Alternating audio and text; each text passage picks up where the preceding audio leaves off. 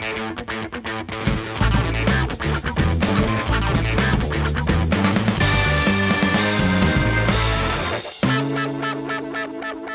večer. Sme veľmi radi, že tu vidíme takýto krásne plný podnik. Tešíme sa, že ste tu dnes večer s nami. No a ja vás vítam pri uh, našich ekonomických rečiach a dnes večer máme pre vás nachystanú takú dosť aktuálne trefnú tému. Asi ste ju už aj zachytili ten názov. Volá sa to, že z cudzieho krv netečie. Kto nasadí poslancom rozpočtovú kazajku? Na to asi odpoveď uh, sa hľada ťažko, ale my sa o to dnes večer pokúsime. Našim hostom je pán Viktor Novisedlák, ktorý je výkonným riaditeľom Rady pre rozpočtovú zodpovednosť. S tými kazajkami tam, tam by ste mohli začať šiť, nie? No a moderovať a diskutovať bude náš kolega z Inés Radovan Ďurana. Ďakujem, Vinka. Ešte raz dobrý večer. Vy iste viete, že sa venujeme verejným financiám a zvlášť deficity a zvyšovanie daní nám leží v žalúdku, ale mám taký pocit, že to, čo sa teraz odohráva v parlamente, je niečo unikátne, bohužiaľ nie v dobrom slova zmysle. A chcel som, aby sme mali túto debatu s Viktorom aj kvôli tomu, že veľa ľudí na jednu stranu poriadne nevie, čo všetko robí rozpočtová rada, že to nie je len dlhová brzda a aj kvôli tomu, že sa častokrát vo forách objavujú také rôzne hlášky a dokonca aj niektorí ministri sú takí, ktorí sa vymedzujú voči, voči rozpočtovej rade. Ja si myslím, že je to nefér a s Viktorom sa poznáme už určite viac ako 10 rokov ale neviem, uh, koľký z vás poznajú Viktora, preto by som ťa, Viktor, v úvode chcel poprosiť, uh, že by si niečo povedal o svojej histórii, kde, kde si vlastne začínal a ako si skončil v rozpočtovej rade.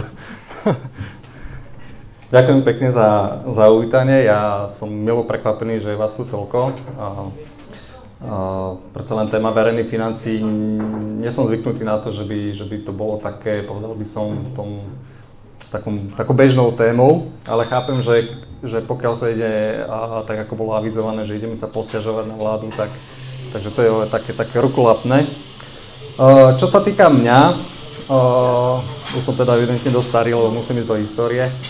Uh, ale uh, možno aj pre pochopenie toho, že, že čo budem rozprávať, je, že ja som začínal na ministerstve financí v roku 2003. Ja som tam strávil solidných 9 rokov, takže zažil som pár ministrov, pár štátnych tajomníkov. A po tých 9 rokoch som vlastne v roku 2012 som bol oslovný, teda, aby som uh, bol pri začiatkoch teda Rady pre rozpočtovú zodpovednosť ako výkonný riaditeľ, vtedy som teda tam Takže to je asi toľko z mojej histórie. No. Uh, takže v tom, uh, na ministerstve financí si bol v IFP? Áno, na ministerstve financí som bol pri, v podstate v období, kedy vzni, sa re, Inštitút finančnej politiky v podstate existoval v nejakej podobe, ale vlastne v tom roku 2003 tam prišiel Ludodor, ktorý vlastne dostal mandát zreformovať Inštitút finančnej politiky, aby sa tam dostali ako keby taká, taká osviežiť to, aby sa tam zavedli nejaké moderné analytické nástroje, takže celé sa to prekopalo a v podstate ten formát Inštitútu finančnej politiky vlastne trvá až doteraz. Takže to boli tie začiatky. Ja som tam začínal ako študent, potom som plynule prešiel, som bol na oddelení daňových príjmov a fiskálnych analýz. Takže v podstate aj, to, aj dlhodobá udržateľnosť sa rozvíjala už vtedy. A, takže prirodzený taký vývoj aj, aj z toho backgroundu môjho vlastne vyplynulo, že že tá rada pre rozpočtovú zodpovednosť je teda taký, taký, taký prírodzený, prírodzený mm-hmm. krok, lebo už človek má navnímané, že čo sa na ministerstve financí deje, akým spôsobom a tak je dobre vedieť tieto informácie, keď človek je zase na tej druhej strane, že ich má kontrolovať, takže mhm. ten know-how je dôležitý a to, čo chcem povedať je, že vlastne v tej oblasti je veľmi málo ľudí, ktorí, ktorí sa rozumejú. Nie je to o tom, že by ja som bol nejaký výnimočný, ale naozaj tá fiskálna politika, verejné financie z toho analytického pohľadu tak to bolo, to je niečo, čo sa ani na školách v tom čase veľmi nejako nevyučovalo a, a hľadať ľudí a motivovať, aby sa venovali rozpočtu a verejným financím bolo v tom čase veľmi ťažké, teraz je to trošku lepšie, ale, ale není to zvyčajne prvá voľba ľudí, čo je trošku sklamané. No. no, ako vidíte, toto je živý príklad, že 20 rokov sa dá venovať verejným financiám a Viktor, bol si vlastne pri obnove IFP, bol si pri založení RRZ. Prvé trvalo 10 rokov, druhé trvá už 11 rokov. Čo máš v pláne ďalšie? A, a, na tým som nerozmýšľal ešte. A, to, čo mňa fascinuje, je, že naozaj ten svet verejných financií je tak rozmanitý, že tí politici vedia prekvapovať zo dňa na deň, že, že človek príde do práce a vlastne netuší, ako sa to vyvinie. Keď to bolo na ministerstve financí, to bolo, to naozaj človek prišiel a do dvoch hodín odrazu niečo buch, buch, hej, že bolo treba niečo riešiť. v rade to bolo zo začiatku trošku pokojnejšie, predsa len sme vznikali, bolo treba vybudovať nejaké aparáty, ale, ale čím dlhšie sme na trhu, tak to poviem, tak tým viac sa od nás očakáva aj tie reakčné časy, takže teraz je to už tiež pomerne aj u nás dynamické. A, koľko vás tam je? Aktuálne je nás okolo 30 už, čo už je pomerne slušný počet.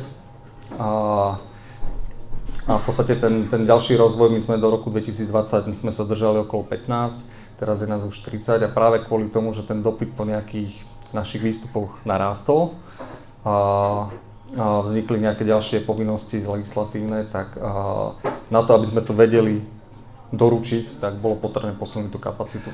Ja sa spýtam, komu hovorí niečo slovo syntask? Zvihnite ruku. A dúfam, že všetci, ktorí odídete z tohto stretnutia, sa pôjdete pozrieť na tú podstránku, pretože, Viktor, povedz, Simtask je mikrosimulačný model daňovo-dávkového systému. Je to vlastne taký, my ho používame na kvantifikáciu dopadov zmien v daňovej legislatíve a v dávkach na domácnosti.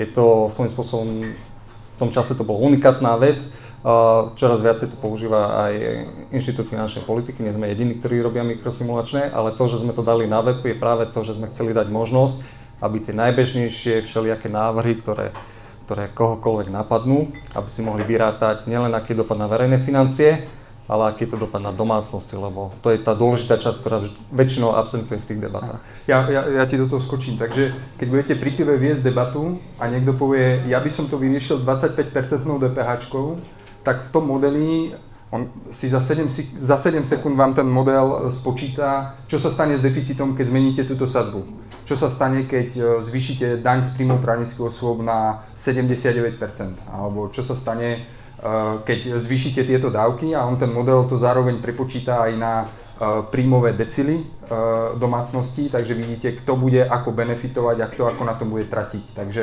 na, na také hranie sa s politickým programom, a ja to vždycky hovorím tým stranám, že vlastne každý svoj politický program by si mali otestovať v tom modeli a môžu to tam rovno napísať, koľko by z toho bolo.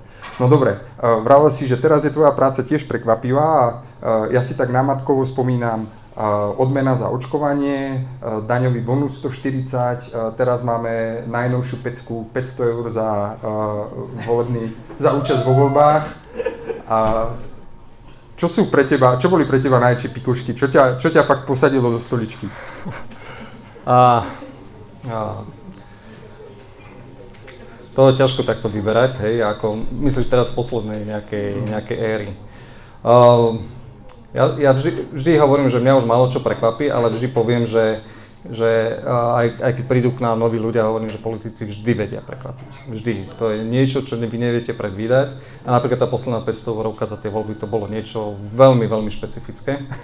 Uh, že to, to, to by ma nenapadlo.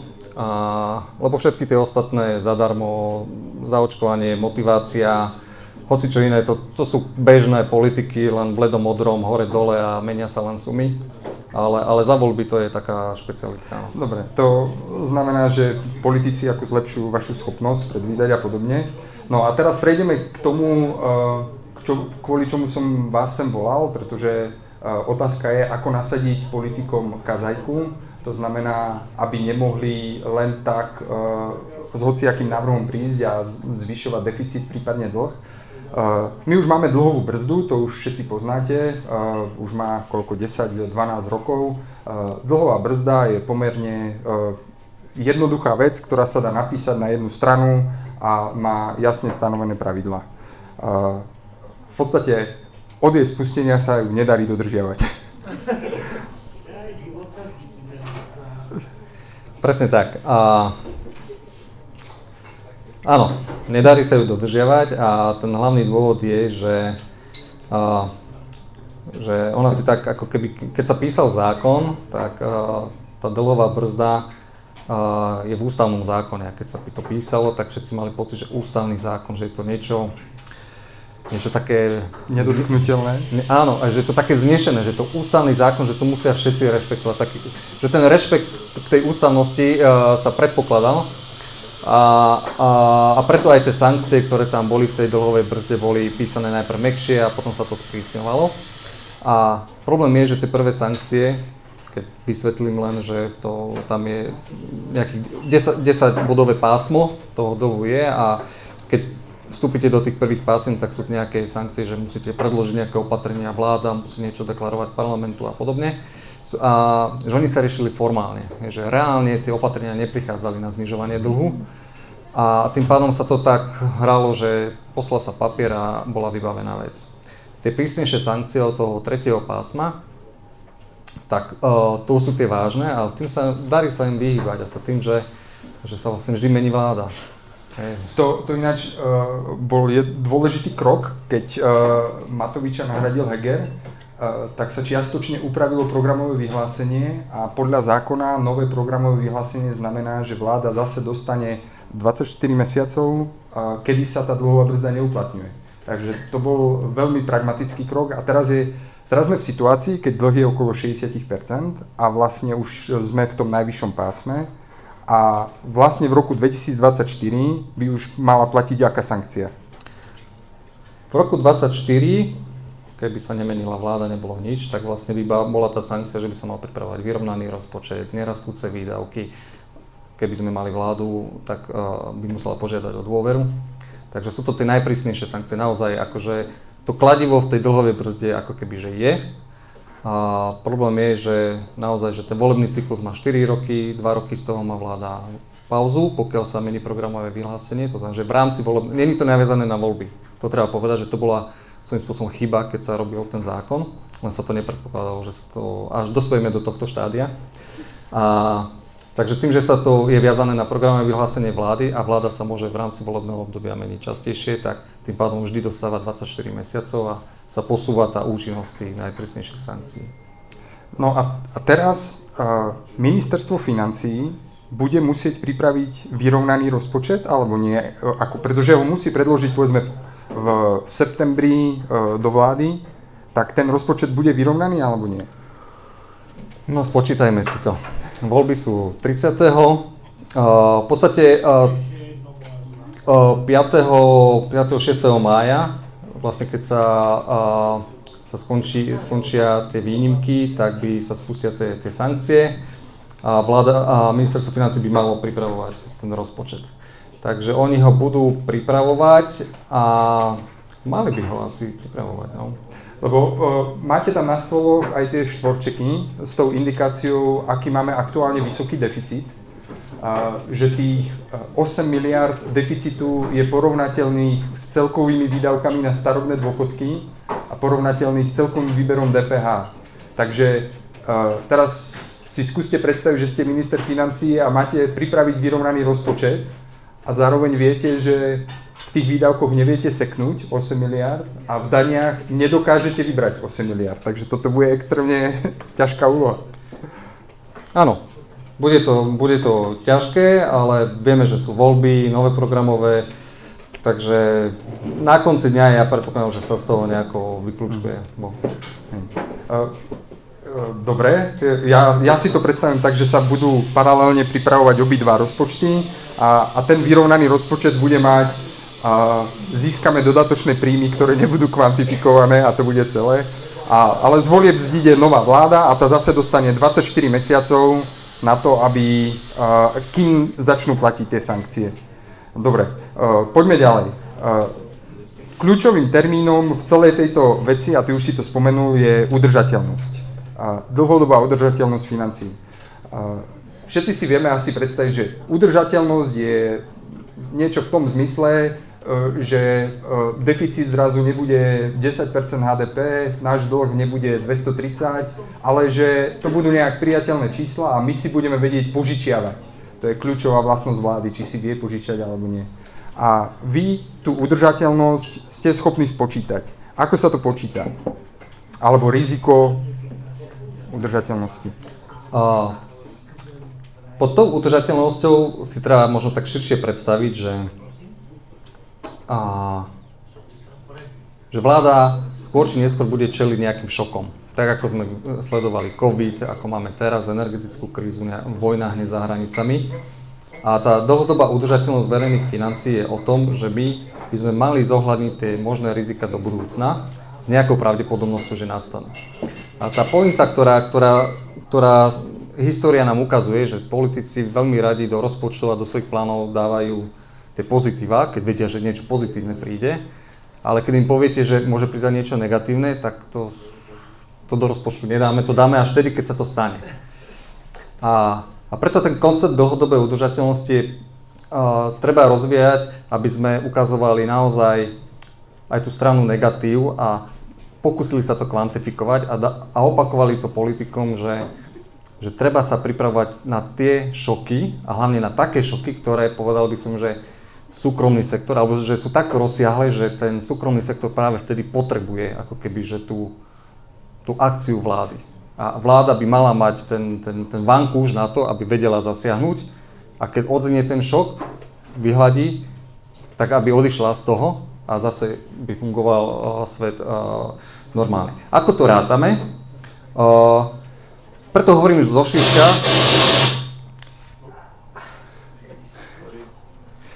Preto hovorím takto zoširšia, lebo my v súčasnosti nevieme kvantifikovať úplne všetky veci, ani to v tej našej udržateľnosti nezohľadňujeme úplne všetko.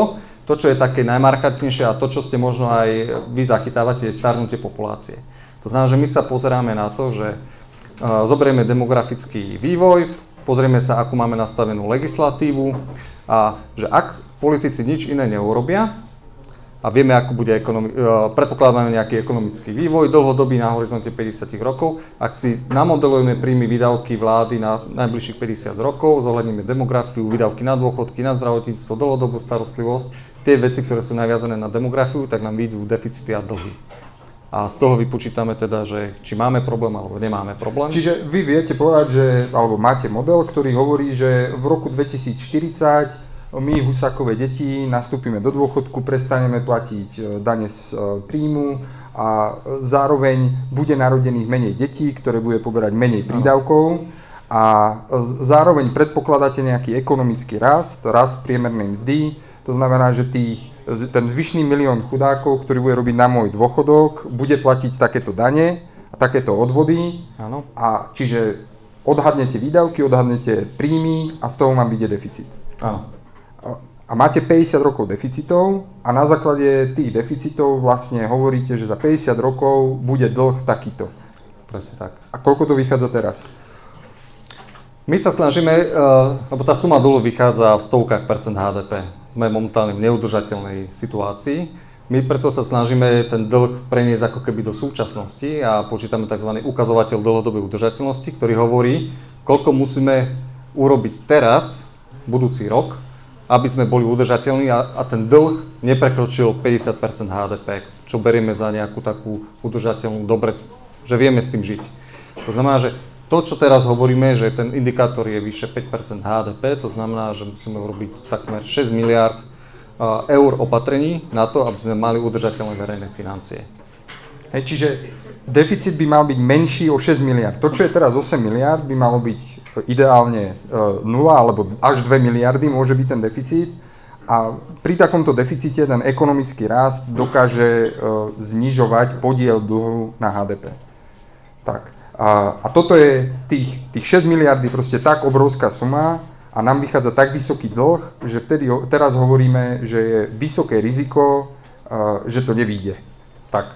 Ak niečo neurobíme, tak svojím spôsobom v nejakom bode nechcem použiť slovo zbankrotujeme, ale už sme, aby ste si to predstavili, v nejakom bode tie finančné trhy, lebo to, čo povedal Radovan, že štát si musí vedieť požičať na to, čo slubuje, v nejakom bode povedia, že nie.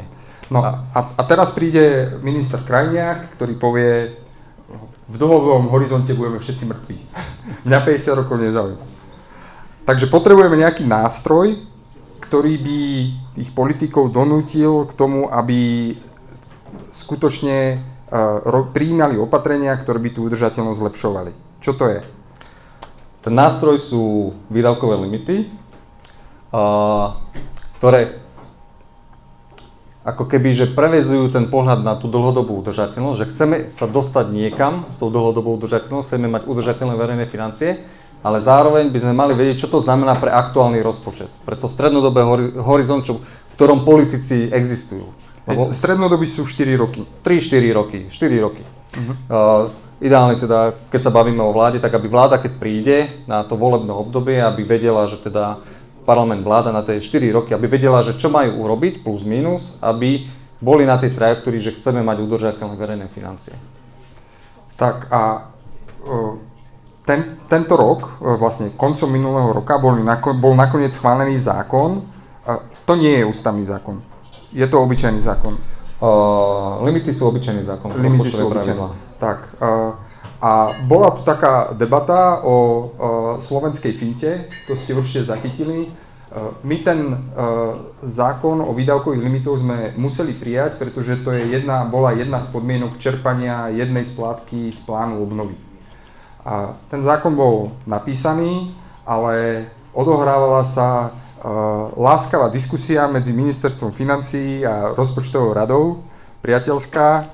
A ale, a zákon nebol prijatý. Ohrozená bola splátka z plánu obnovy. Nakoniec bol prijatý, ale potom prišla slovenská finta. Uh, my ten zákon príjmeme, ale uh, nebude platiť. Ako to dopadlo teda? A, možno upresním trošku, ten zákon bol prijatý, myslím, že v apríli 22 a potom bola debata, apríl, uh, zákon predpokladá, že sa musíme dohodnúť s ministerstvom financí na metodike, na nejakých takých detálnych akože postupe výpočtu a ministerstvo financí blokovalo práve tú dohodu a keďže sme nemali dohodu, tak uh, sme nemohli vypočítať limity a čakalo sa teda... Uh, ja, ja vnímam, že tam boli dva faktory. Uh, výdavkové limity, či chceme, či nechceme, tak obmedzujú vládu v tom, že čo môžu robiť. V momente, keď sú vypočítané, je jasné, aký je limit výdavkov a dáva im nejaký strop. Uh, to znamená, že keby boli limity už v júni, tak viac menej odvtedy všetky tie opatrenia, ktoré, ktoré príjmala vláda potom, tak už by spadali pod ten limit výdavkov a museli by hľadať aj, aj financovanie z toho proti, proti takže preto sa to, to je jeden faktor, prečo. A druhý faktor, ktorého sa obávali, a to bola tá kríza, nejaká neistota, že tie limity vlastne im neumožnia byť flexibilní dostatočne, tak preto si povedali, že teda je uniková klauzula a naviazali to na nejaké európske pravidlá a jednoducho to vyplí, že v roku 2023 sa nebudú uplatňovať. Dobre, uh, poďme teda, on, on je to vlastne limit verejných výdavkov. Uh, niekedy sa rajú výdavkové limity, ale reálne je to vlastne limit verejných výdavkov. Tak uh, uh, on je uh, vypočítaný aj na rok 2023. Uh, je to 41 miliard eur. A poďme sa prejsť, ako sa k tomu číslu dostaneme. Skúsme nejak krok za krokom, nemusí to byť úplne so všetkými výnimkami.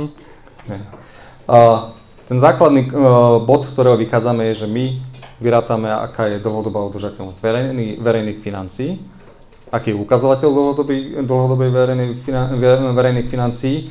Za tým sú, je práve ten, aké sú príjmy, výdavky. Pokiaľ vláda nič neurobí, ak, ako sa tie verejné financie budú vyvíjať. To znamená, že máme príjmy, výdavky, máme deficit a dlh. Na to my chceme, aby vláda zlepšovala dlhodobú udržateľnosť verejných financí. Keďže sme vo vysokom riziku, tak zákon hovorí, že musí zlepšovať udržateľnosť o 0,5 HDP ročne. Znamená, že, že tam je tá požiadavka zákona, že musia smerovať k udržateľnosti nejakým tempom a vo vysokom riziku je to tých 0,5 To je nejakých 550 e, miliónov eur e, v tomto roku. A, a to, čo je dôležité, e, je, že že uh, nie všetky výdavky patria po tie, po tie výdavkové limity. Že naozaj, že snaha bola uh, zacieliť na výdavky, ktoré má pod kontrolou centrálna vláda, ja to volám. To znamená, že nie sú pod limitom výdavkov, výdavky uh, priamo samozprávy, eurofondy, spolufinancovanie, úrokové náklady. To znamená, že nejaký vplyv ekonomického cyklu, že snaha bola odčleniť výdavky, ktoré vláda nemá tak úplne pod kontrolou, aby pod tým limitom boli naozaj tie veci, ktoré vláda nejakým spôsobom parlament ovplyvňuje. Respektíve pri tých samozprávach zase platí, že oni majú autonómiu a nemôžeme ich e, jedným šupom e, obmedziť zodpovedné obce aj nezodpovedné obce kvôli tomu, že centrálna vláda vymýšľa rodinnú politiku.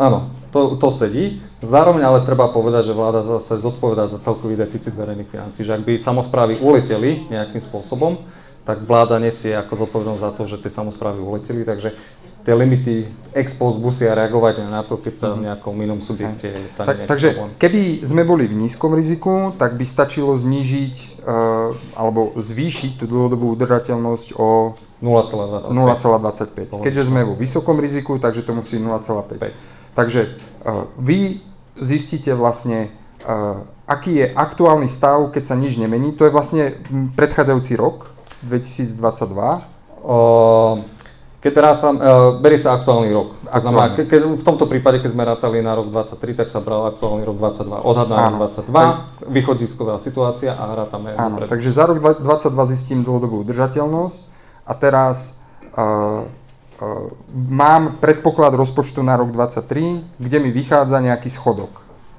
A ten výdavkový limit vlastne hovorí, že ten schodok sa musí o niečo znížiť, a potom sa k tomu prirátajú príjmy štátu a na základe toho, tá príjmy štátu okrem príjmov samozpráv a na základe toho sa určí ten limit, že sa spočítajú tie príjmy a ten povolený schodok. Tak? Tak, možno, že aby to bolo ešte jasnejšie, lebo toto je taká špecifická situácia ten rok 2023, lebo limit výdavkov sa má rátať vždy na začiatku volebného obdobia. Že to je dôležité si uvedomiť, že uh, Vždy, keď prí, uh, príde nová vláda po parlamentných voľbách, my chceme, aby si prebrala, aby každý vedel, v akom stave preberá verejné financie. To znamená, že to je ten bod, že my musíme do tých 30 dní urobiť správu o dlhodobej udržateľnosti a vypočítať limit výdavkov v momente, ktorom, k momentu, v ktorom uh, vláda preberá žezlo. Aby vedela, že v akom stave sú verejné financie a aby zlepšovala tú udržateľnosť od tohto bodu. To znamená, že ak odovzdá e, predchádzajúca vláda v nejakom zlom stave, tak my nechceme od nej, aby skokovite robila nejaké, nejaké rošády, ale aby tým postupným tempom zlepšovala tú udržateľnosť. E, dobre, takže keď v septembri zvolíme vládu, tak e, ona si schváli nejaký rozpočet a bez, vlastne bez ohľadu na ten rozpočet vy vypočítate tú udržateľnosť v apríli podľa skutočnosti za rok 2023 Udržateľnosť robíme do 30 dní. Do 30, do 30 dní, po, po, po zvolení. Po zvolení. Aha, to takže momente, to už bude momente, teraz na jeseň. V momente, keď bude uh, programové vyhlásenie vlády na jeseň, čo neviem, či bude kedy, október, november, uvidíme, že čo, čo sa stane, tak vlastne od tohto momentu sa spúšťa celý proces. Dobre. A zoberme si tento rok. Limit výdavkov je 41. Takže znamená to to, že ak by, že môže, môže vláda minúť viacej? Čo sa stane, keď minie viacej? Preto je to celené na volebné obdobie, pretože aj objektívne je niekedy problém sa trafiť do tých 41. Predsa len ako, že nemáme všetko pod kontrolou, ani ministerstvo financí, akokoľvek sa bude snažiť monitorovať, môže to prešvihnúť. Prešvihne to, nič sa nedieje. Keď to prešvihne, zoberieme, zoberieme jej v ďalšom roku. To znamená, že, že je tam možnosť ako keby presunutých vecí medzi, medzi rokmi. Samozrejme, my to vyhodnotíme, že či prešvili, neprešvili. A keď prešvili, tak im to zoberieme v ďalšom roku. Samozrejme, nemôže prešvi, e, prešvinúť to za ďalší rok, to by sme sa nedopracovali nikde. Takže keď dva roky za sebou prešvihne príliš veľa, tak potom už je tam nejaká sankcia, to, že musia požiadať o dôveru v parlamente, pretože nespravujú tie financie dobre. Dobre, tak keď budeme mať teraz uh, nového premiéra, ktorý uh, povie, uh, v roku 2024 sme mali vyššie daňové príjmy, musíme sa podeliť s ľuďmi, uh, tak ak, môže toto povedať, keď platí, respektíve takto, platí to už hneď ten potom prvý rok, v 24.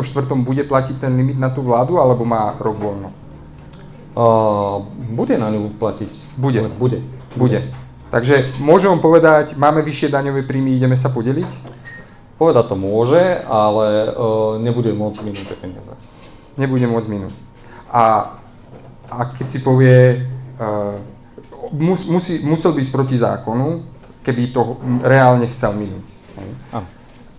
Alebo inak to poviem.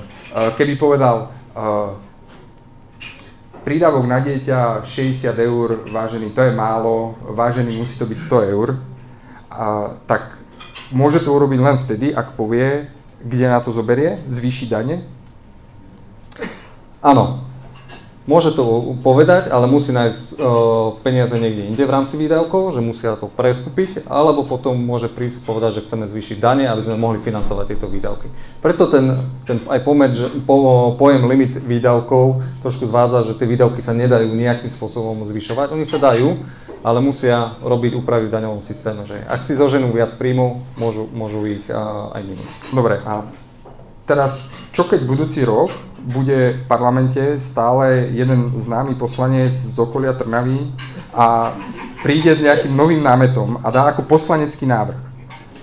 Môže parlament taký návrh prijať, ak on nebude zároveň krytý?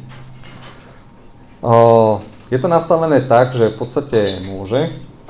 Vláda je zodpovedná za plnenie limitov, to znamená, že vláda Čiže by mala... vláda cez svoju väčšinu v parlamente by to mala stopnúť s argumentom, nemôžeme to prijať.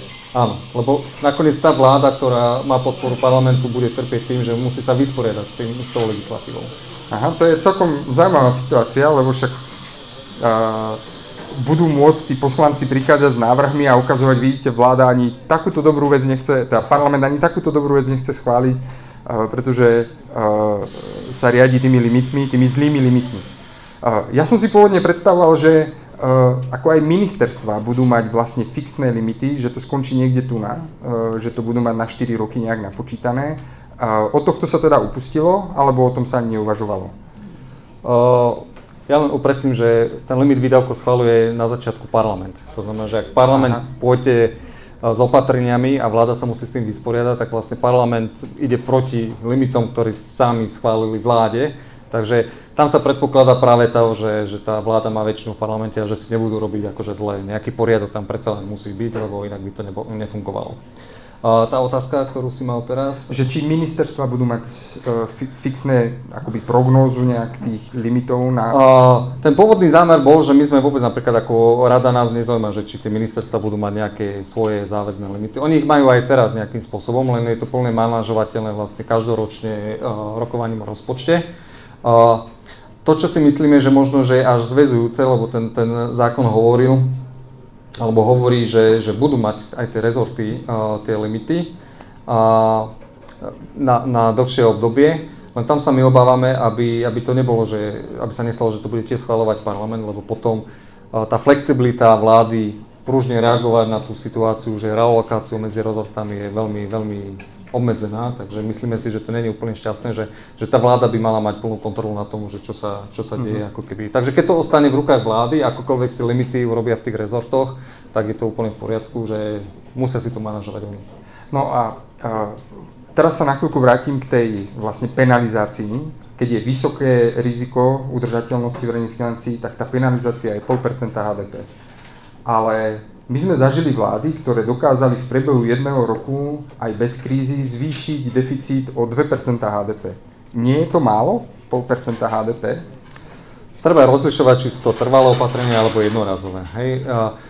Preto, preto jeden z tých argumentov, že, že tá obava k limitom výdavkov politikov je, že stratia flexibilitu reagovať na nejaké šoky a krízy a my im hovoríme, ale že to nie je pravda. Lebo to, čo nás zaujíma v limite výdavkov, sú tie trvalé výdavky. To, čo sa raz príjme a už sa odtiaľ nedá dať preč. Pokiaľ sú šoky, ako je teraz, že robíme jednorazové opatrenia, aby sme na energie dávali viacej, alebo počas covidu, keď sa robili opatrenia, sa nakupovali vakcíny, robili sa tie testovačky, všetko jednorazové, čo príde a odíde, limity výdavkov až tak veľmi nezaujímajú. To znamená, že ak sú to jednorazové opatrenia, tak uh, sa to aj tak vyhodnotí a tým pádom není porušený limit výdavkov. No ale uh, volebná poukážka má byť jednorázové opatrenie. Definícia jednorazového opatrenia uh, môže byť samozrejme diskutovaná, ale preto je tu Rada pre rozpočtovú zodpovednosť, aby povedala, že naozaj, že čo je jednorazové opatrenie a čo nie je jednorazové opatrenie. Dobre. A Dobre, na začiatku dostane vláda nejakú e, e, roadmapu a, a vlastne každý rok sa bude ten limit prehodnocovať podľa toho, čo urobila v predchádzajúcom roku, ako skončila. A toto je možno taký uh, detail uh, uh, analytikov, ktorí sú posadnutí trošku tou, tou technikou, hej, že, že vlastne to, ako vláda skončila rok, ja viem ideálne vo februári, ale ona ten rozpočet schváľuje už na jeseň, na ten nasledujúci rok. Za, za predchádzajúci áno, rok, že ako áno. skončilo, to vieme podľa mňa až v marci, tak na finále. A, a rozpočet samozrejme až na jeseň. My to v júni, vyhodnocujeme, v júni vyhodnocujeme, ako dopadol predchádzajúci uh-huh, rok. Uh-huh. Dobre, takže tam je vlastne ten ročný posun, ano. že ten predchádzajúci rok na ten ďalší rok, dobre? Áno, že tam získavajú nejaký čas na tú reakciu, že, lebo naozaj my vieme zistiť, že čo sa vlastne stalo minulom roku až v júni. Vlastne, takže oni vlastne až v rozpočte tom ďalšom vedia reagovať na tieto veci. Uh, dobre, uh, venovali sme výdavkovým limitom nejakých uh, 10-15 minút, čo je úžasný čas, pretože váš manuál k výdavkovým limitom, ktorý vám všetkým odporúčam na večerné čítanie, má 63 strán a sú v ňom popísané a vysvetlené všetky výnimky. A, a vlastne ten manuál už ako keby sa snaží predvídať všetky možné komplikácie, ktoré nastanú. A mohol by si uh, takto, že ten, ten spor pri prijatí tej metodiky, uh, ten bol motivovaný tým, že máte rozdielný názor ako kontrolór versus politik, alebo uh, tam bolo aj niečo, um, nejak, nejaký technický rozpor, že toto sa nedá počítať? To, že sa nedá niečo počítať, také niečo tam nebolo. Skôr tam boli ako keby procesné výhrady, že tým, že je to nový koncept, tak ministerstvo financí sa bálo, že niektoré veci nebude vedieť v tom čase, ako my by sme chceli. Napríklad, že jedna z vecí bolo, že keď sa porušil limit výdavkov, že prešvihnú to, tak naša ambícia bola, keď to zistíme v júni, tomu roku, v roku T plus 1, tak sme chceli, aby hneď v tom roku T plus 1 sme zobrali z toho limitu. Uh-huh aby sme nečakali na ten ďalší rok a to kvôli tomu, že v tom volebnom období má 4 roky a vlastne ten 3. 4. rok potom veľmi ťažko ako keby chytáme to vyhodnotenie a, a, a kvázi uh, tie, tá vláda sa môže z toho ako keby vyviazať v tých posledných rokoch a to sme nechceli. A na konci dňa sme sa ale dohodli, povedali sme si, že bude tam nejaké prechodné obdobie, zlepšíte monitoring, sledovanie rozpočtu, že je to riešiteľná vec, že naozaj hlavná, hlavný motív toho tam brzdenia tej metodiky bol to, že, že nebol, nebola dohoda na rozpočte a vlastne čím neskôr sa schválila metodika, čím neskôr boli vypočítané limity, tým viac legislatívnych opatrení sa dostalo do tých limitov a tým pádom aktuálne máme vlastne limit na rok 2023 je zhodný s tým, čo je v rozpočte. Mm-hmm. Čo je vlastne situácia, že my sme prišli o jeden rok funkčnosti limitov kvôli tomu, že vlastne sa to posunulo až po tom, čo sa stalo v rozpočte. Mm-hmm. Inými slovami, keď mám povedať, že keby sa tie limity naozaj na začiatku roka schvalovali, tak vlastne tie výdavky verejnej správy by mohli byť povedzme, že o 2 miliardy nižšie. Respektíve 2 miliardy by museli hľadať navyše oproti tomu, čo je, čo je teraz v. No tak to je ďalšia cena, ktorú uh, platíme za predchádzajúce vedenie ministerstva financií. A ja, alebo Ines vznikol v roku 2006, odtedy, odtedy uh, riešim verejné financie a toto je vlastne už nejaká 15. verzia plagátu, ktorý pripravujem už aj na rok 2023 a dúfam, že ešte na jar uh, ho dokážeme dostať aj do papierovej podoby. A uh, my sme si dali za cieľ, že prostredníctvom plagátu a portálu Cena štáty, štátu budeme zvyšovať niečo, čo nazývame fiškálna gramotnosť furt sa hovorí o finančnej gramotnosti, to je to, aby si človek uh, spočítal, koľko zaplatí penále na spotrebnom úvere. A, ale fiskálna gramotnosť uh, je pre mňa to, že uh, človeku pri každej novej dávke trkne, a koľko ma to bude stáť, mňa ako daňového poplatníka. To znamená, že fiskálne gramotný je ten, ktorý sa pozrie na billboard, kde je napísané 200 eur na každé dieťa a zamyslí sa nad tým, že ktoré, dane, ktoré moje dane na to potečú a kde inde mi to zoberú, aby to mohli dať tu, alebo ktorú oblasť ochudobnia, oberú o peniaze, aby to mohli dať tu. Ale za tých 16 rokov, a my sme mali aj také projekty vzdelávacie na politikov, aj sa s nimi snažíme komunikovať, pripomienkujeme ich volebné programy, ale tieto posledné dva roky ma ako dostali do takej e, až takej zúfalej situácie, keď mám pocit, že fiskálna gramotnosť politikov sa vyslovene zhoršuje. Čo by si povedal ty na základe tvojich 20-ročných skúseností? Uh, možno by som neházal všetky do jedného vreca.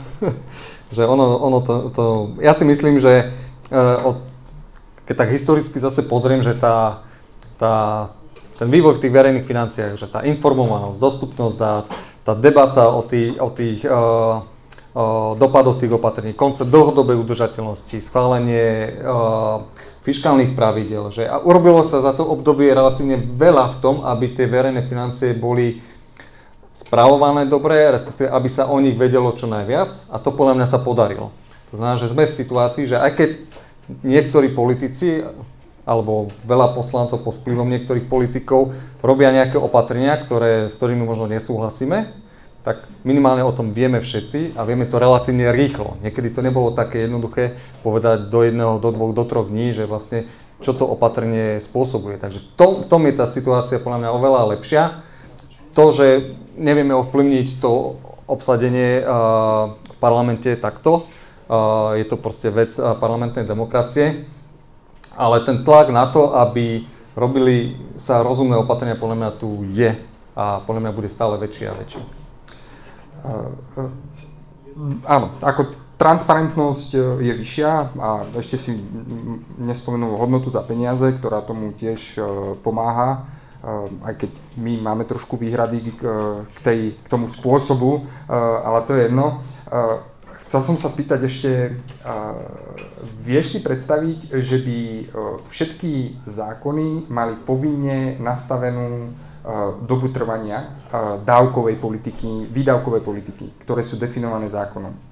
Že my by sme chceli, aby keď niekto zavedie daňový bonus 140 eur alebo teda to nie je dobrý prídavok na dieťa, alebo autobusy, vlaky zadarmo, aby takýto zákon mal povinne sunset clause, to znamená, že platí 3 roky. Uh, alebo 4 roky povedzme. A po 4 rokoch by musela prejsť ako novelizácia, ktorá by vyžadovala opätovné prehodnotenie užitočnosti takého výdavku. Vieš si to predstaviť? Predstaviť si to viem, ale rozmýšľam, či by to pomohlo tej, tej, tej predvídateľnosti a nejakej stabilite verejných financií. Že podľa mňa možno, že není nevyhnutné dávať ten sunset clause, že, že vyslovene v legislatíve rušiť tie veci a bola tá potreba, že možno, že stačí zaviesť to, tú, tú revíziu toho opatrenia bez toho, aby sa muselo rušiť. Jednoducho len včas zaviesť nejaké pravidlá vyhodnocovania tých politík, čo sa pravidelne nedieje u nás Takže podľa mňa, že toto mi príde taká menej radikálna cesta. a, lebo podľa mňa celé je to o tom, že naozaj tu sa robia opatrenia a to, čo mne vadí, je, že jednoducho aj, aj medzigeneračne, keď sa pozrieme, tak jednoducho príde jedna vláda, urobí boom v jednej oblasti, príde druhá vláda, urobí boom v druhej oblasti, na, na tú druhú sa zabudne časom. To znamená, že sú veľmi veľké ako keby výkyvy v tých politikách a chýba tá nejaká jasná predstava, alebo že v akých mantinuloch nejak, nejak, nejaká dlhšia vízia toho, že kde by ten sociálny systém mal, uh, mal byť. A, a to, mi, to mi viac chýba, že viac mm-hmm. mi chýba to vyhodnocovanie a nejaké pomenovanie toho, čo sa chce, ako to, že či, či sa to po troch rokoch má vypnúť a potom sa nad tým zamýšľať. Myslím, že zamýšľať by sme sa mali aj bez toho, že to ideme radikálne mm-hmm. vypnúť. Mm-hmm. Uh, dobre, uh, chcel som sa ešte spýtať k rozpočtovej rade. Eh, pretože je tam veľa šikovných hlav. Nehedhantujú politické strany u vás? Nie. Ako boja sa, alebo? Prekvapil si ma to otázkou, hej. A... A ako ne, nemyslím tým, že či tebe klopú na, na dvere, že pustíte nám tohto, alebo tak, ale nedostalo sa ti do uší. Uh, nezachytil som ambície politických strán o analytické kapacity RRZ, takto.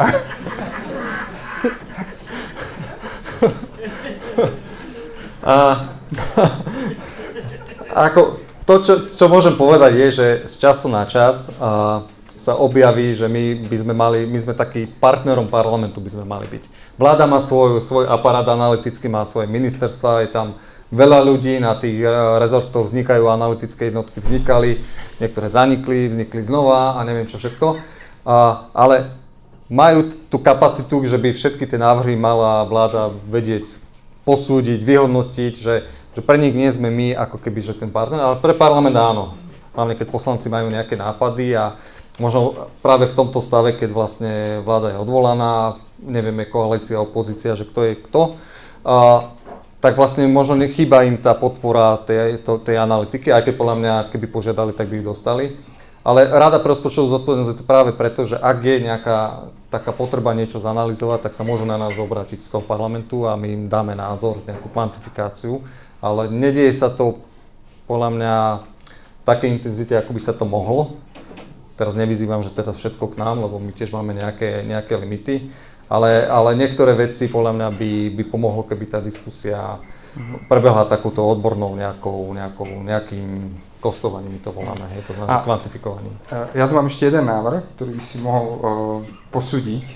Uh, taký ten typický, ako človek prichádza na akciu a ešte mu trkne v hlave niečo strašne užitočné, že uh, keby napríklad uh, slovenské daňové priznanie má asi 16 strán, čo je pre mňa ako fascinujúce, že je to malá publikácia a keby prvá strana uh, bola, obsahovala grafy z nášho vesmíru a že deficit verejných financií a koľko, koľko štát vyberá na daniach dohromady. Že by sme takýmto spôsobom podporili tú fiskálnu gramotnosť, že by každý občan hneď videl, že ako, ako to je vlastne v tom štáte s vyrovnanosťou deficitu, lebo uh, už, už máme uh, ten systém, že z druhého piliera chodia listy domov a podobne. A uh, bolo by možno zaujímavé, keby vláda ako po schválení rozpočtu poslala občanom, tak toľko to si od vás tento rok zoberiem a takto vás zadlží. No to, to sa asi nestane. A, ale ja som zachytil ambíciu ministerstva financí robiť ten citizen budget, že, že mm. rozpočet pre ľudí.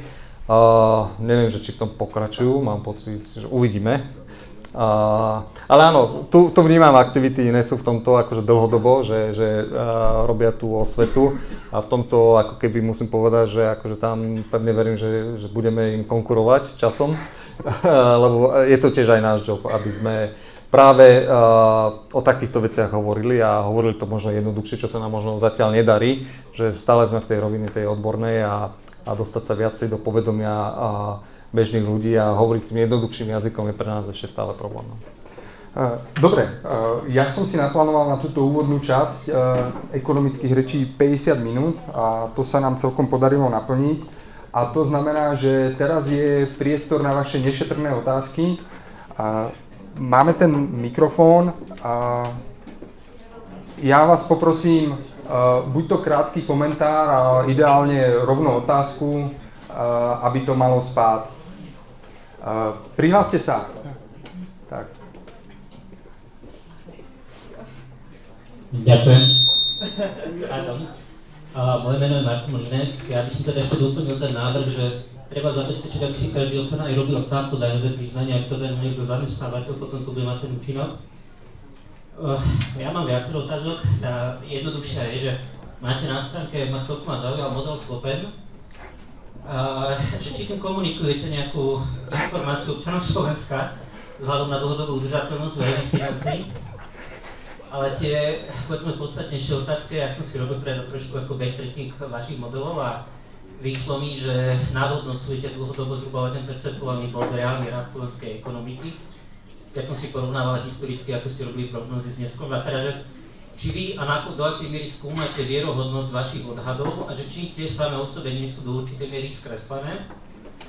A trochu ma zaujala aj teda tá informácia, že zaoberáte sa nejakým, akože rizikovým, nejakým rizikovým prístupom a či zverejníte niekedy nejakú inherentnú maticu rizik, ktoré zohľadňujete pri výpočte druhotovej udržateľnosti a prípadne nejaké teda mitigačné aktivity, ktoré sa dajú alebo nedajú urobiť. Mňa konkrétne by napríklad zaujímalo, že taký scenár rizikový ako ťažko predstaviteľný, ale predsa len možný rozpad Európskej únie, že aký by mal dopad mm-hmm. na financie Slovenskej republiky. Ďakujem. No asi poďme na to rovno. Dobre, čo sa týka, uh, k Slopemu tiež sa mám vyjadriť, Áno. uh, je to náš najstarší model, takže, takže uh, dôchodkový systém tým robíme a sme radi, že ho máme. Uh, áno. Uh, dobre, na to nosovanie odhadov. Uh, no, počkaj, počkaj, ako, je, je to skratka, nie? Slopem. O, je to skratka, áno. Slovak Pension Model. Tak, áno. Radovan je náš fanúšik, takže pozná, pozná všetky. Máme viacej takých skratiek e, zvláštnych a e, áno, je to Slovak Pension Model, takže slovenský penzijný model a máme ho reviewovaný aj komisii. Tam tá skratka im veľa nepovedala, takže... E, je to pre pobavenie domáceho diváka. Áno. E, čo sa týka nadhodnocovania odhadov, áno, e, tá revízia tých e, alebo všetci, čo robia odhady, by si mali kontrolovať spätne svoje odhady, že do akej, či tam sú nejakým spôsobom skreslenia. To je bežný štandard, ktorý sa musí robiť. Ja nevnímam, že by sme v porovnaní s inými inštitúciami, čo robia odhady, či už NBS, alebo Ministerstvo financí, alebo iní, že by sme boli nejakým spôsobom mimo, že v danom čase jednoducho sa to tak ako keby odhadovalo. To, čo je ale nutnosť je, a my to aj plánujeme zverejňovať, je nielen naše, ale aj keby prešla novela ústavného zákona, tak tam bola aj povinnosť, že by sme mali my vyhodnocovať aj odhady výboru pre makroekonomické prognózy, že ex post. To znamená, že, že malo by to byť, je to vyžadované dokonca aj Európskou komisiou, že jednoducho musíme skúmať, že či je tam nejaký bias nejaké, nejaká asymetrický, proste, asymetrické skreslenie. Takže je to never ending, akože nekonečný proces stále len pozerať a vylepšovať tie odhady, ale, ale nevnímam, že by sme boli nejako, nejako mimo toho, čo, čo sa deje aj v iných inštitúciách. Že v danom čase si nemyslím, že máme nejaký, nejaký nadhodnocovaný systematické. Čo sa týka rizikových prístupov, my, by, my máme v pláne robiť tzv. Fiscal Risk Report, čo je obdoba, teda analýza fiskálnych rizik Slovenska, čo je, čo je obdoba dlhodobej udržateľnosti, čo robíme každoročne a rozdiel je práve v tom, že, že mala by ísť oveľa hlbšie, že neriešiť len starnutie populácie, ale mala by riešiť klimatické zmeny, podobne ak sa identifikuje, že bude jedna z tých vecí napríklad rozpad Európskej únie, a že čo môže, keby ten konflikt na Ukrajine trval dlhšie, povedzme, hej, keby boli nejaký ďalší energetický šok, že, že tam je snaha identifikovať práve tie rizika, ktoré sú pre Slovensko relevantné a snažiť sa kvantifikovať dopad. A to je niečo, napríklad my máme skúsenosť uh, uh, z britskej OBR, ktorí, robi, uh, ktorí, ktorí robia tento report už pravidelne. Office for Budget Responsibility. Office for Budget Responsibility, naša partnerská ako keby inštitúcia uh, vo Veľkej Británii, kde oni v tom uh, si buchali hlavou o stenu, keď zvažovali dávať nejakú pandémiu do toho reportu a nedali ju nakoniec a potom o dva roky vlastne pandémia prišla, tak vlastne tú analytickú prácu ako keby, keby že, že je to niečo, čo si vtedy vyhodnotili, že je to nepravdepodobné, že to tam nedali. Uh-huh. Takže niečo také plánujeme robiť, že v oveľa širšom meradle a viac sa sústrediť možno v prípade Slovenska na tie makroekonomické rizika, ktoré vyplývajú z tých všetkých, tým, že sme otvorená ekonomika a sme veľmi senzitívni. Takže to je niečo, čo podľa mňa uh, dá viacej svetla, že aký veľký problém máme. Mm-hmm. Lebo asi ho máme viacej, ako tých pozitív tam veľa nebude. Hej. No ale vzhľadom na to, ako naši politici uh, uh, reagujú na dlhovú brzdu, ako reagujú na limity, tak ako ten report rizík, možno sa nájdú takí, ktorí by boli schopní uvažovať nad tým, že dobre, teraz mi limity umožnia ísť do takéhoto deficitu, ale ja musím počítať aj s nejakými náhodnými udalosťami, preto by som tam mal mať ešte rezervu. Presne tak. Tak ako toto myslenie eh, je skôr unikátne. Je unikátne, ale podľa mňa samotný koncept dlhodobej udržateľnosti, my sme ho zavedli v roku 2005 si myslím, a to, že sa vôbec bavíme o dlhodobej udržateľnosti verejných financií, je podľa mňa akože úspech hej, na, na krajinu ako je Slovensko. To znamená, že čím viac pôjdeme hlbšie a nezahltíme politikov naozaj, že, že veľmi často rôznymi vecami, ale dáme im nejaký snapshot. Aj tá analýza fiskálnych rizik by mala byť uh, ideálne práve keď sa mení vláda po voľbách, aby tá vláda vedela naozaj, že, že, že všetko v akom stave preberá krajinu, tak malo by im to dávať tú kontrolku a stále im to pripomína, že myslíte, že, že naozaj, že, že my nie sme v situácii, že, že môžeme mať 4-5% deficity, že, lebo príde nejaký šok a z toho sa už nemusíme mhm. vyhrávať tak jednoducho. Mm-hmm. Možno, že ten problém s tým mm, nadhodnocovaním HDP by sa dal uh, riešiť nejakými scenármi? Tam sú scenáre viaceré. Scenáre robíme, to je nejaký štandard, ale tak ako hovorím, nemyslím si, že sme boli v nejakom momente akože porovnaní s inými inštitúciami nejakými. Nech sa páči, ďalšia otázka.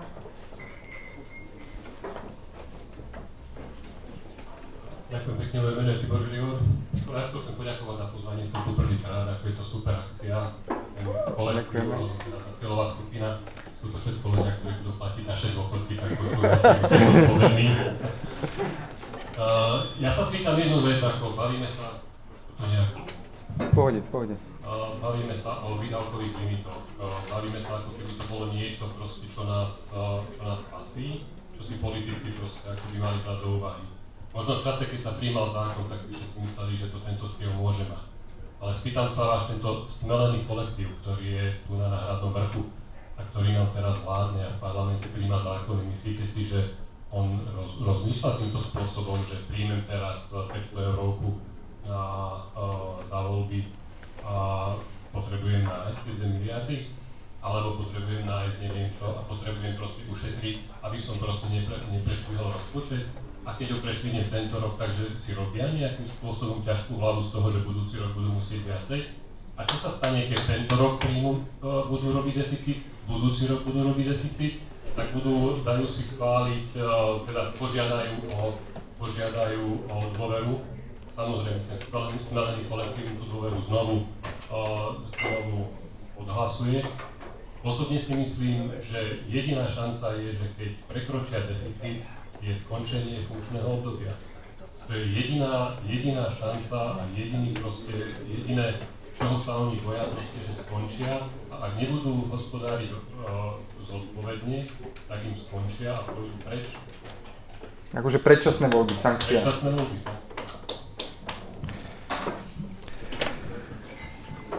To, s čím s vami úplne súhlasím, je, že čokoľvek napíšeme do zákona, pokiaľ to není rešpektované, tak je to úplne na nič. A preto ja si nemyslím, že limity, limit výdavkov, tak ako je teraz v zákone, je niečo, čo nás spasí. Hej. To, čo nás spasí, je to, že ak si politici schvália nejaké pravidlá, že ich budú aj rešpektovať.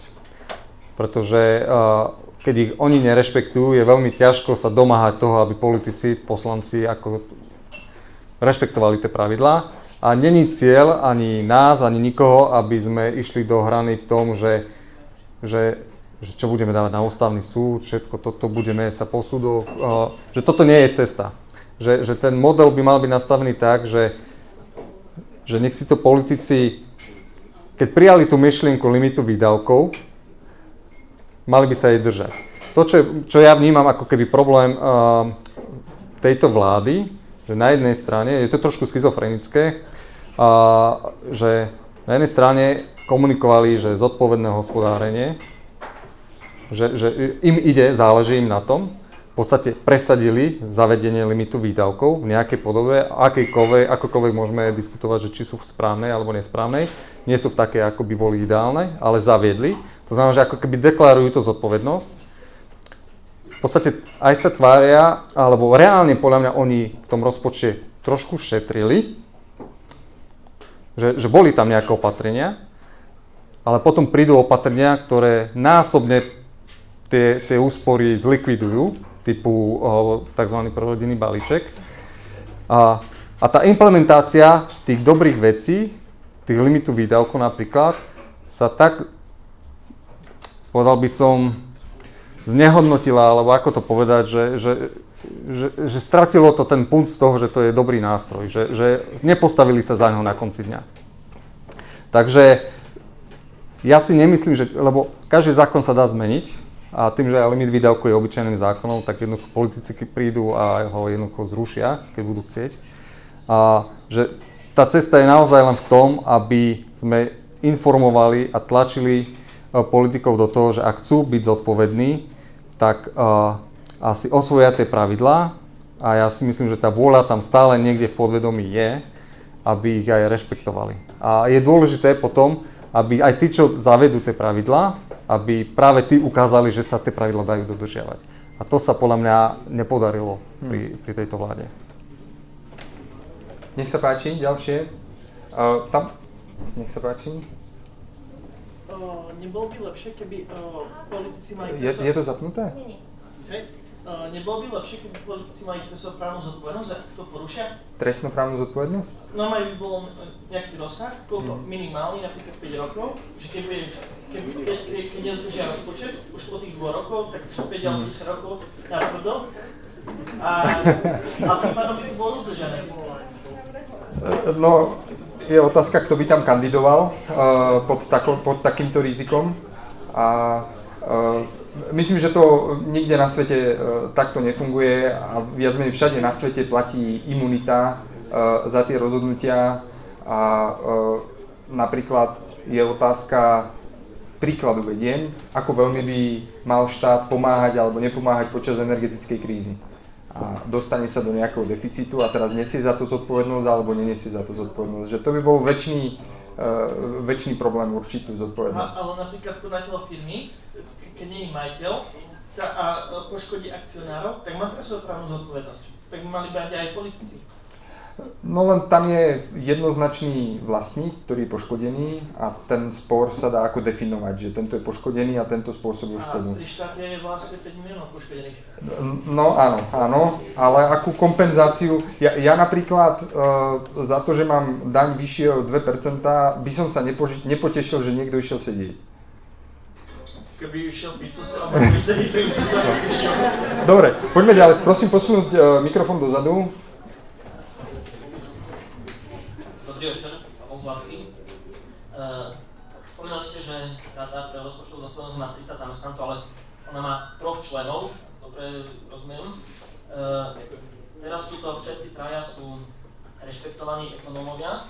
Uh, vnímate rozdiel oproti stavu, keď tam bola jedna, uh, jedna členka, ktorá, neviem, ja som vnímal jej mediálne výstupy, že možno raz za 3 mesiace nejaký článok na, na webe publikovala, ale ináč nemala ani nejaký rešpekt v rámci ekonomickej obce, takže vnímate rozdiel vtedy a teraz. A ešte keď boli tu diskutované tie sankcie, tak možno by som sa tak zoširšia spýtal, či ste sa, či sa pri tvorbe e, pravidiel a sankcií, e, či sa vychádzalo z toho, ako je to v iných krajinách a prípadne, či je nejaká mm, taká... Vzorová. Vzorová, alebo nie, nie, skôr také, že odlišné, že také sankcie, čo na Slovensku nemáme, či je nejaká, pikoška alebo niečo takéto. Uh-huh. sme nemali odvahu na také sankcie. No, ale je to niečo, čo na Slovensku nie je aplikovateľné, lebo uh-huh. neviem, uh-huh. more. Čo sa týka k obsadeniu členov rady, je to niečo, čo by som veľmi, veľmi opatrne komentoval, predsa len ja som pod nimi a ja som ten technický človek. To, čo si treba uvedomiť pri členoch rady, že oni sú traja, ale to neznamená, že všetci traja musia hneď verejne všetko komentovať. Je to naozaj o tom, ako si zadefinujú svoju, svoju činnosť. Podstatné je, aby na tých zasadnutiach rady, keď sa rozhoduje o tých materiálov, rozhoduje sa o činnosti, aby tam boli a vyjadrili svoj názor a to sa dialo. To znamená, že to, že, že niektorých členov rady vidíte viacej a niektorých menej, ešte neznamená, že, že oni nejakým spôsobom nefungujú.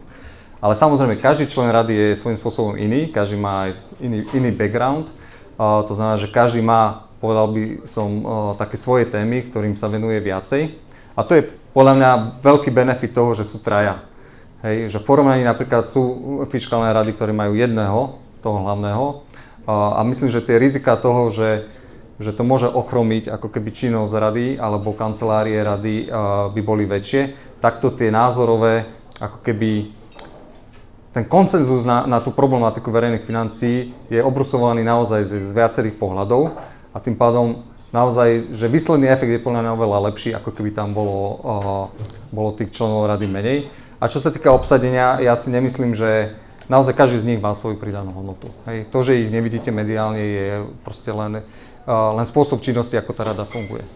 Nenarazil som len, či bola viditeľná, ale teda nemala taký e, v rámci ekonomickej obce ako súčasní členovia. Tomu sa vám ja veľmi akože, že neviem vyjadriť, nesledujem to takto. Ako, ja to po, viem posúdiť to z činnosti dovnútra rady, hej, že voči, voči, voči mne, voči analytkom a tam som nevidel nejaký problém. Čo sa týka tej uh, druhej otázky, sankcie, uh, ten systém, ktorý je navrhnutý na Slovensku, či už dlhová brzda alebo limity výdavkov, je svojím spôsobom unikátny a je pomerne detailný a uh, svojím spôsobom niektoré krajiny, ak, v niektorých krajinách sa trošku uh, že považujú to za veľmi ambiciózny projekt, tieto limity výdavkov. Ja, ja myslím, že aj Česko sa uh, s úctou stavia k tomuto. A môže Češi.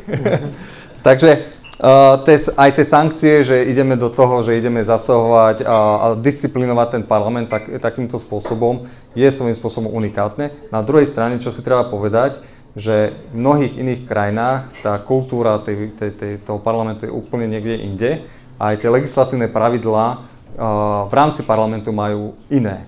To znamená, že sú krajiny, kde nemôže si jeden poslanec robiť pozmeňováky a, a robiť a nejak, nejaký humbug, že musí tam byť za tým nejaký klub alebo niečo, že, že, že tie odlišnosti v tých krajinách sú pomerne veľké a veľmi ťažko nájsť ako keby unifikovaný systém. To znamená, že toto reaguje na tú, na tú slovenskú situáciu a ale uznávam, že je to relatívne detailný a komplexný systém. Ale bolo to, uh, bolo to diskutované s politickými stranami, prešlo to, zažilo to už, už kopec odborných debát. Uh, možno sa to zdá, že je to taký mikromanagement uh, toho všetkého, ale ten výsledok podľa mňa nie je taký zložitý, že čo sa od politikov chce. Je to, potom veľa vecí je tam len o tej technike, ale tá základná pointa, že my chceme, keď máme vysoké riziko udržateľnosti, zlepšovať tú udržateľnosť a neprekročiť nejakú úroveň dlhu, že to sú veľmi jednoduché odkazy a napriek tomu tí politici nedokážu tieto veci absorbovať. Ty si mal na mysli také niečo, ako že by premiér musel dva dní stať pri Svetoplukovom stĺpe na hambe. Hej, to, to, to by ma bavilo, to by niečo Dobre, ďalšie otázky, prosím vás.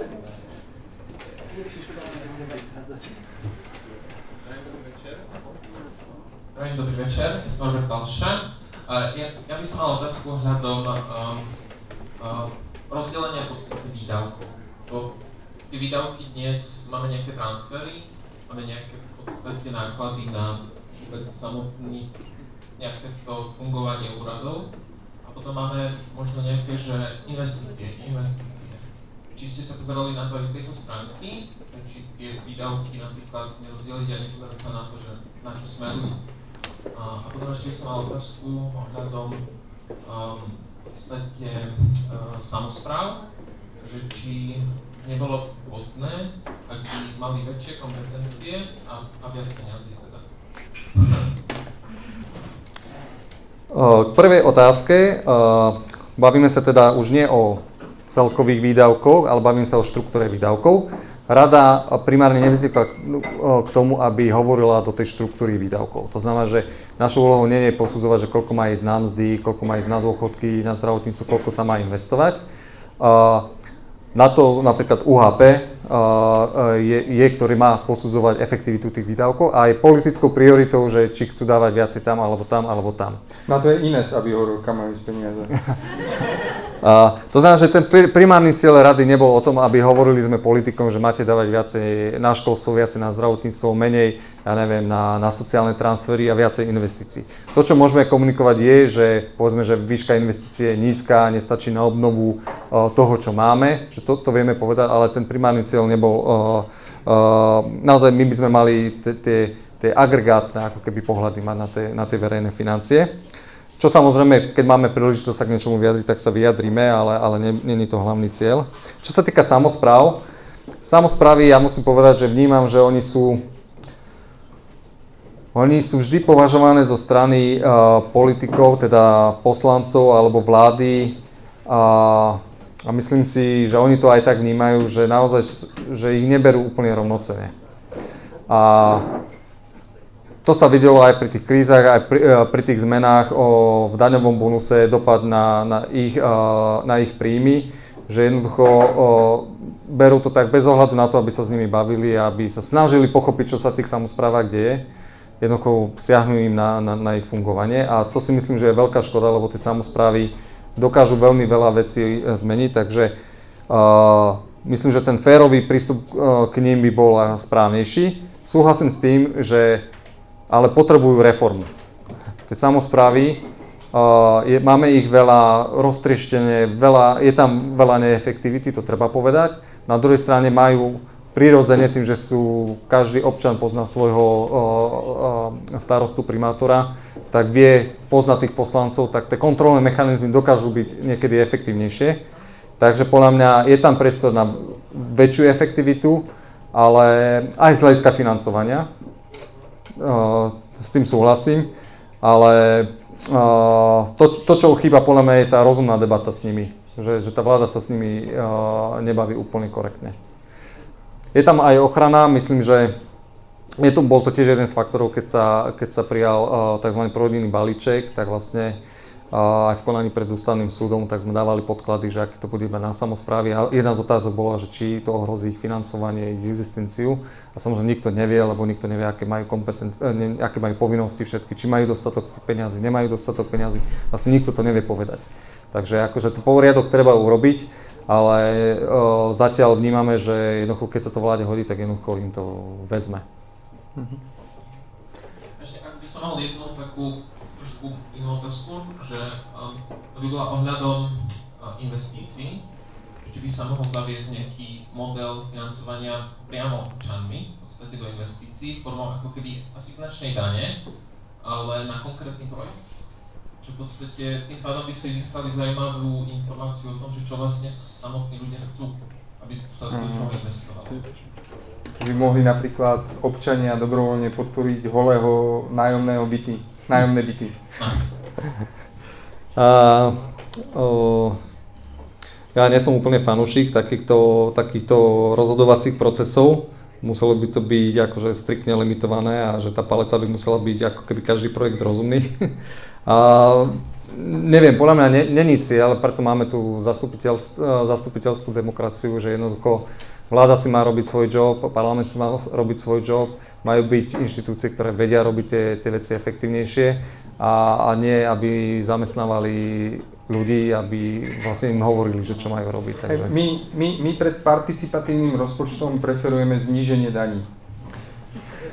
Áno, participa- to bola dobrá trefa, lebo ja tiež mám skúsenosti na úrovni samozpráv s participatívnym uh, rozpočtom a a, a nemyslím si, že to je úplne geniálny nástroj. Že, že tá, tých neefektivity a pomalovaných brán a, a stĺpov a zasadených kvietkov na jeden rok, akože, že, že ne, ne, nemyslím si, že sú to efektívne vynaložené peniaze. Tak, posledné dve otázky, ak dovolíte. Uh,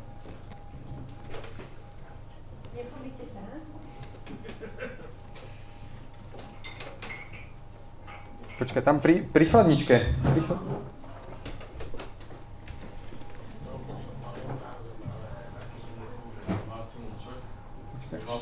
Áno, áno. Vy hovoríte o tom, že teda apelujete na politikov, aby dodržiavali vlastne vlastné zákony. Teraz do mikrofónu. Bliž, bližšie mikrofón. Politika je iba odrazom spoločnosti a že či by nebolo vhodnejšie vzdelávať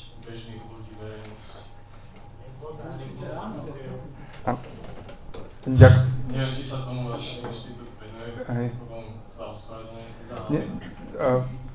To je dobrý postreh. My sa o to snažíme vlastne, všetky naše aktivity sú zadarmo poskytované všetkým. Toto podujatie je tiež našim spôsobom, akým sa snažíme vzdelávať verejnosť alebo dať verejnosti priestor máme prednášky eh, o cene štátu na základných školách.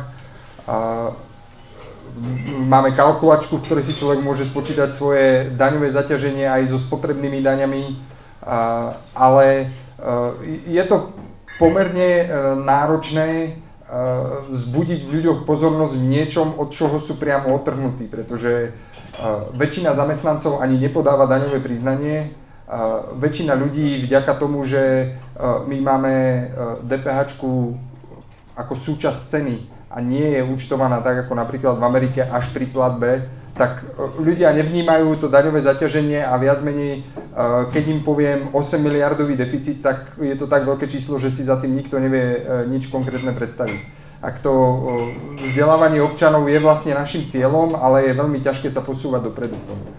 Toľko za inštitút. Tým môžem len súhlasiť. V podstate aj rada, jedným z jej cieľov by malo práve to, že informovať o tých politikách a dostávať tie, ten, ten že, že má to vplyv na dlh napríklad. Uh, takže tam máme asi úplne zhodu, že akože je tam veľa rezerv v tom informovaní o tom dopade tých rôznych opatrení na, na občanov, lebo Dostáva sa väčšinou e, k ľuďom len to, že dostanú niečo do vrecka a, a to zopnutie, že teda z čoho to je financované chýba. Hej, to znamená, že, takže aj tu využijem príležitosť, že tých 200 eur na dieťa je na dlh, a nemajú na to peniaze, požičali si na to. Hej. takže treba to opakovať všetkým, že, že niekto to musí zaplatiť hej, a, a, a to je dôležité si uvedomovať.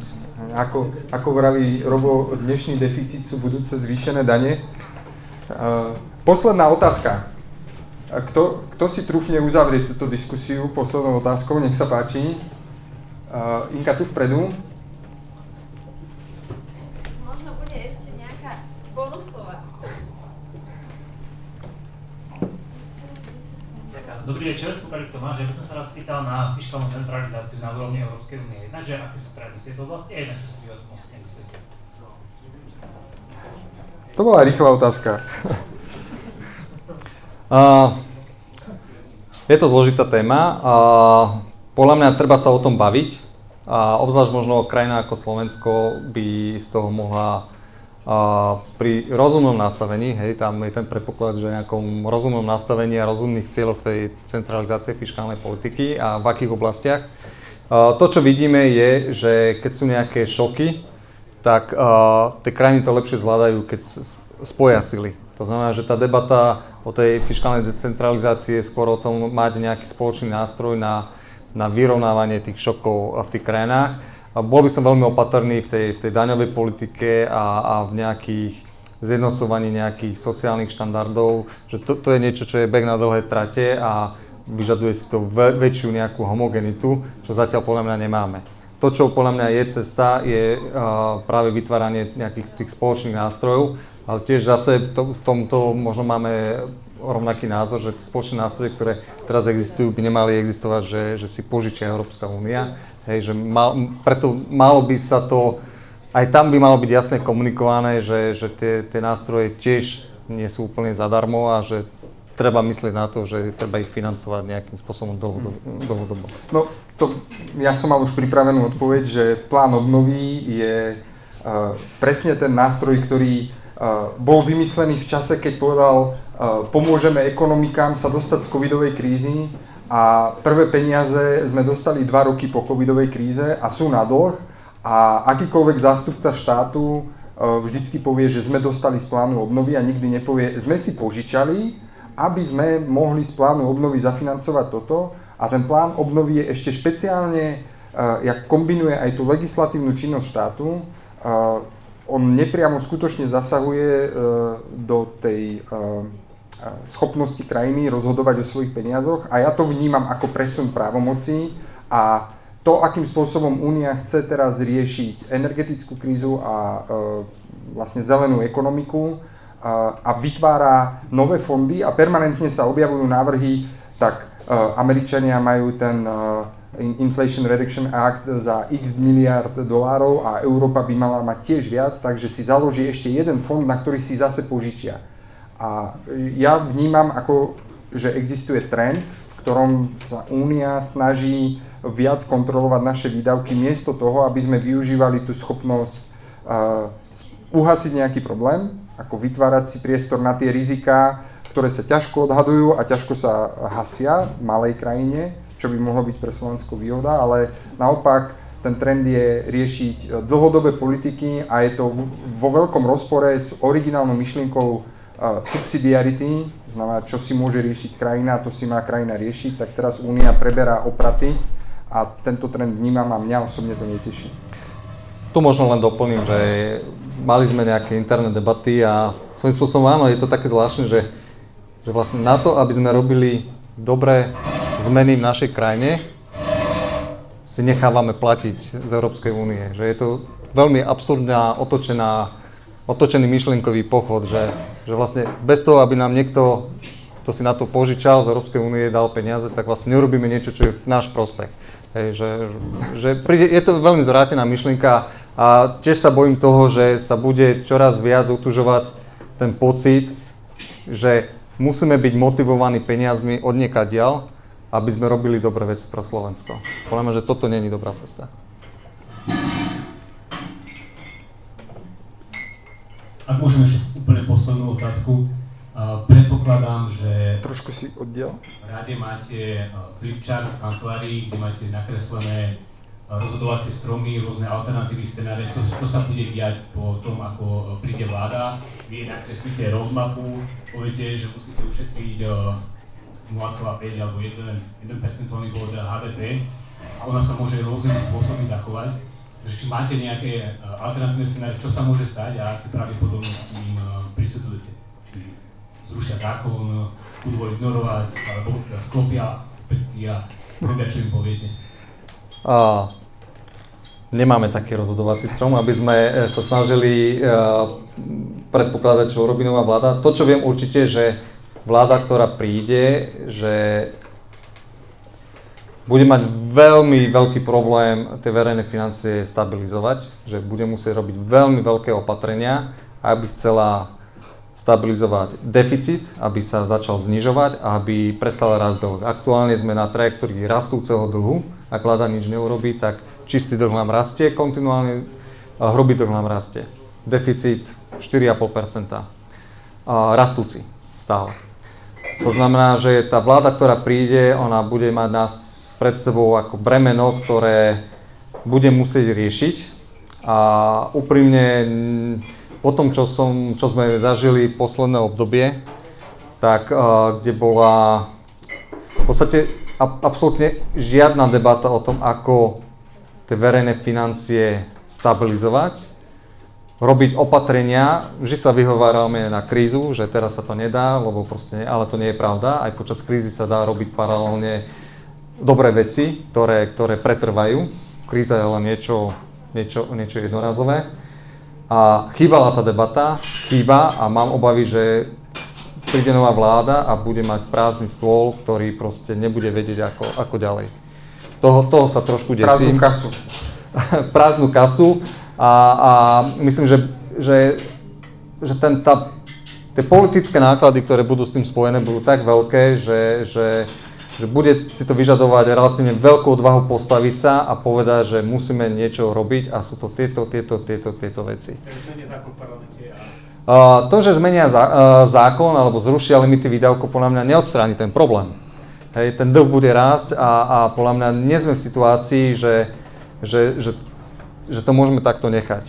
Čo máme informácie, pravdepodobne aj európske pravidlá možno budú ešte prísnejšie ako naše, keď sa spustia, že budú vyžadovať vyššiu, väčšiu konsolidáciu ale jednoducho nevideli sme za posledné dva roky uh, uh, debatu o nejakej zmysluplnej konsolidačnej stratégii.